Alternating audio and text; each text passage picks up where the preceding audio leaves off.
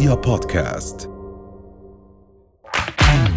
أهلا وسهلا فيكم برؤيا بودكاست ترند، كل إشي بتحتاجوا تعرفوه عن آخر أخبار النجوم والمشاهير وأهم ترند صدر لهذا الأسبوع. معاذ ولد هند القحطاني بصير سائق رالي في أمريكا. ملكة كابلي تتعلم الجولف مع طليقها بملابس فاضحة. أمل الأنصاري تكسب ملايين الدولارات من وجهها. هيا الشعيبي ترقص على أغنية مسيطرة. وأخيرا فيفي عبده تهين محمد عبده وتصفه بالراقصة. انتشر فيديو جديد لمشهورة السوشيال ميديا السعودية هند القحطاني مع ولدها معاذ، اللي صاير يتصدر الترند ويثير الجدل الفترة الماضية على السوشيال ميديا وبين المتابعين. وطلعت هند القحطاني بالفيديو وهي تسولف مع ولدها معاذ، اللي قرر يعدل على سيارته ويخليها سيارة سريعة أكثر ويتسابق في الأماكن القانونية والمسموحة.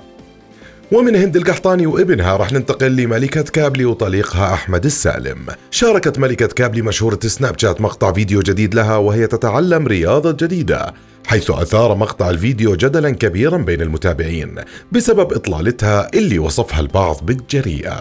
وتعرضت ملكة كابلي للعديد من الانتقادات بعد إطلالتها الأخيرة وهي تتعلم رياضة الجولف، حيث وصف الكثير إطلالاتها بالجريئة، حيث ظهرت وهي ترتدي جيبا قصيرا يكشف الكثير من الساق مع جوارب طويلة تصل إلى الركبة وحذاء رياضي وتيشيرت كات مع كاب. ومن ملكة كابلي وقصصها بننتقل لأمل الأنصاري والغزل اللي تسمع من الأجانب. تكلمت خبيرة التجميل السعودية أمل الأنصاري عن موقف طريف مع مسن أجنبي صادفته بالولايات المتحدة الأمريكية. وقالت أمل الأنصاري في مقطع فيديو متداول من حسابها الرسمي على تيك توك إنها كانت تجلس غير مهتمة بما حولها قبل أن تجد شخص مسن يحمل جنسية أجنبية وصفته بأن وجهها سموح. وكملت كلامها وقالت: دخلت ابتسامته ورد لي الابتسامة ووجهها سموح قد ما تتخيلون. المهم سألني أنت من وين؟ قلت لها أنا من السعودية. قال لي أنت تملكين وجه جميل جدا ولازم وجهك ده يطلع منه ملايين. واستعرضت أمل الأنصاري محادثتها مع الرجل الغريب موضحة أنه صنع يومها بلطف.